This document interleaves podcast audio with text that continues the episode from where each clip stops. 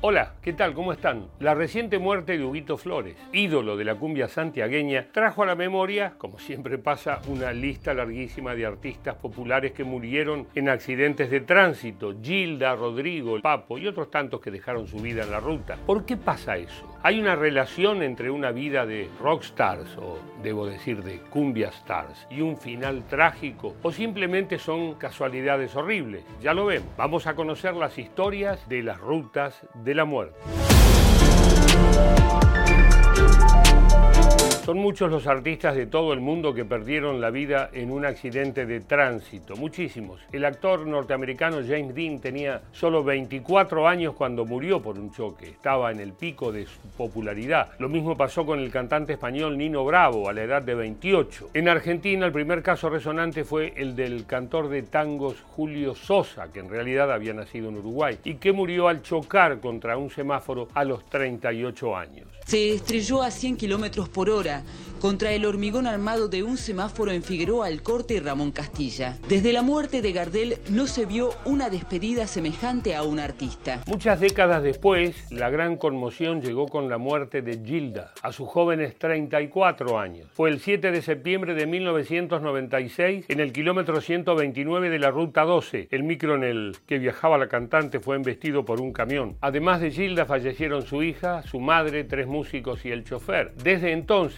ese lugar se convirtió en un santuario de peregrinación y Gilda en una especie de santa popular. Cada vez son más las personas convencidas de que los males que los aquejaban fueron exorcizados gracias a las plegarias elevadas, ni más ni menos, que a Gilda. El 24 de junio del año 2000, 65 años después de la muerte en un accidente aéreo de Carlos Gardel, Rodrigo Bueno, estrella del cuarteto cordobés, murió en una ruta de Verazategui cuando volvía de un recital en La Plata. Tenía 27 años. Durante la madrugada, en el kilómetro 26 de la autopista Buenos Aires-La Plata. Presuntamente se trataría de un músico, el cadáver que se encuentra sobre la autopista que ha sido cubierta personal. En el verano de 2005 se produjo otra muerte que conmocionó a la música argentina. Norberto Napolitano, más conocido como Papo, murió en una ruta de Jauregui, partido de Luján. Fue después de cenar en una parrilla cuando la moto de su hijo rozó con la suya. Papo cayó al pavimento donde fue atropellado por un auto. Una cagada.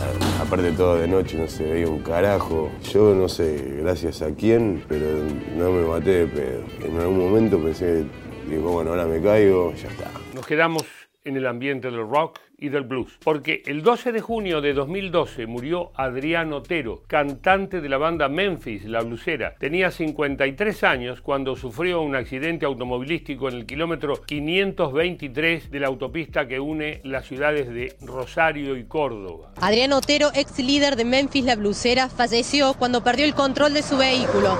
Iba desde Buenos Aires hacia Córdoba a la altura del kilómetro 525 de la autopista. Un vehículo marca Cor, color oscuro, pierde el control su conductor, el cual comienza a dar varios tumbos. Situación esta que por un espacio de 250 metros aproximadamente termina en el sentido contrario. Un accidente de tránsito que también terminó en tragedia fue el que protagonizó el cantante conocido como El Pepo. El 20 de julio de 2019 manejaba su auto en la ruta 63 en Dolores a casi 140 kilómetros por hora. Por la gran velocidad y el exceso de alcohol en sangre, perdió el control del coche que volcó. Murieron el trompetista de su banda y su asistente personal. Finalmente se conoció la sentencia contra el Pepo. En verdad es un juicio acordado, ¿no? Porque no fue una cosa de tribunal oral, fue un juicio acordado. ¿Y entonces, Dani? Cuatro años y siete meses de prisión efectiva tiene que eh, cumplir el Pepo. El 24 de mayo de 2022,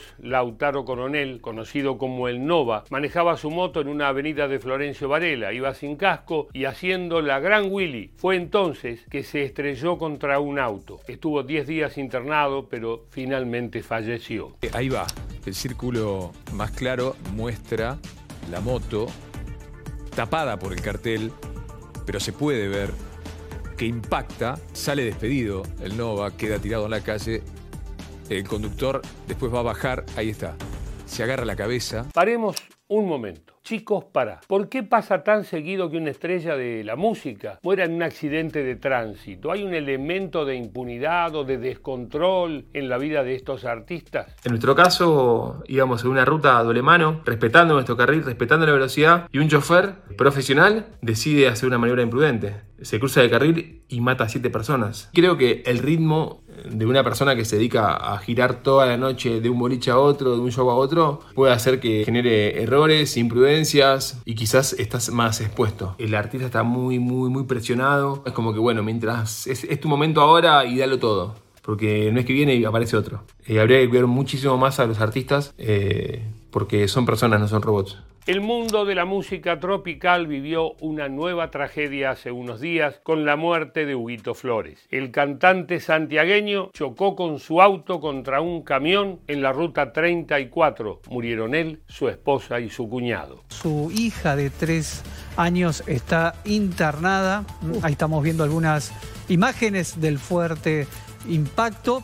Eh, el artista estaba justamente por comenzar una gira, ¿eh? principalmente con shows por el Día de la Primavera. Una vez más la tragedia llegó a la música popular argentina en un accidente de tránsito. ¿Podremos dejar de lamentar muertes por esta locura de ir a toda velocidad en la ruta? Ser irresponsables, manejar como locos, no respetar las normas de tránsito. En fin, el futuro lo dirá. Cuídense en el camino. Hasta la próxima y salud.